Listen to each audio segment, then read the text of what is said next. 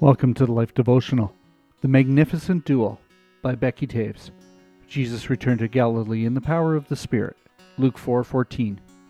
the temptation Jesus encounters after his baptism sounds like a sword fight. Satan begins by wielding his blade of doubt.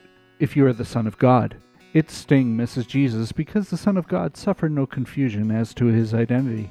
He counters with the thrust of the most powerful sword in the universe. It is written.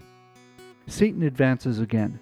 This time he displays before Jesus all the authority and splendor of the world, and promises to give it to him if Jesus worships him. Jesus again deflects the enemy's weapon. It is written. Satan is sly. Seeing how well Jesus' sword is working, he makes one last desperate attempt to strike a final blow by turning Jesus' sword against him. For it is written, but his use of the word of God doesn't brandish the same power. In fact, one imagines the sword burning right through his spiny fingers as Jesus declares, It is said, do not put the Lord your God to the test. Luke 4:12.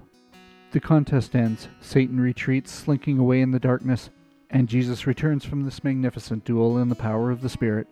Each time we use the Word of God to resist temptation, we grow in the power of the Spirit. Let's not forget the tremendous weapon God has entrusted to us. This sword of the Spirit, which is the Word of God, proves to be living, active, sharp, and penetrating. It delivers us from evil every time. Hebrews 4:12. A prayer for today. Thank you, Father, for equipping us to fight against a relentless foe. Thank you for delivering us from evil through the power of your word.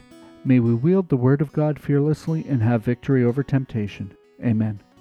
Go deeper. Memorize scriptures that will help you resist temptation when it comes. Some suggestions are 1 Corinthians 10:13, Matthew 26:41, James 1:2, Proverbs 3 5 through 6, and Psalm 46 1. Then praise God for the victory. Do you need prayer? Come see us at thelife.com slash prayer.